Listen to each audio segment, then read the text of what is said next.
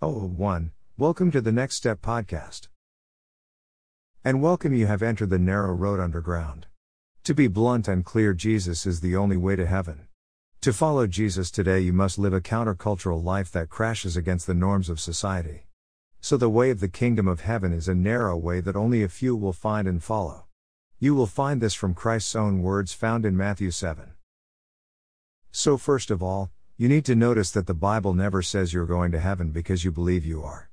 It does not say you know you are going to heaven because you prayed a little prayer like, Dear Jesus, come into my heart. Nor, does it say you are assured of heaven because your priest, pastor, or grandmother said you were. Instead, John provides seven clear cut evidences of salvation. He learned to look deeper, rather than accept a simple testimony from a person who claimed to be a Christian, because Christ taught him to verify salvation by a person's fruit. Please consider this there are no do overs.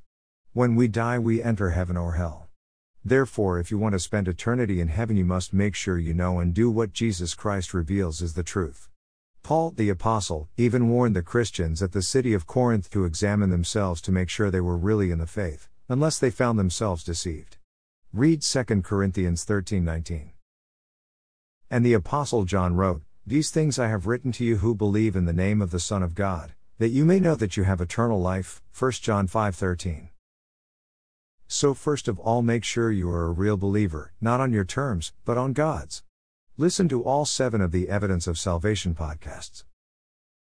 Next, you must learn how God works inside you and matures you.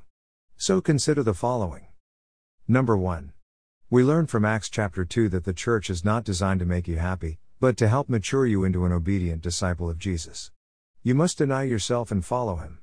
So, the first commitment a new Christian must make is to seek first the kingdom of God and his righteousness. You are to become an all out, 100% follower, worker, and ambassador for God's kingdom. You read, discuss, and learn what God commands you to know and understand so that you can obey Him completely and fulfill your destiny. Number 2. Next, is to make a steadfast commitment to gathering with, working with, caring for, and supporting your new church family. You learn to be tighter than friends and as family members, expand God's kingdom. Teamwork is the environment God wants the family to grow spiritually through. It is so hard to get Americans to commit to this. Most want to come see and hear the show and then go home.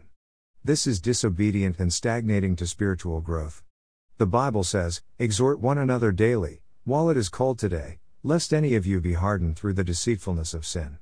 Hebrews 13:3 you must be committed and involved to grow together with other believers. This is true fellowship. Number 3. Thirdly, we must always meet together in communion.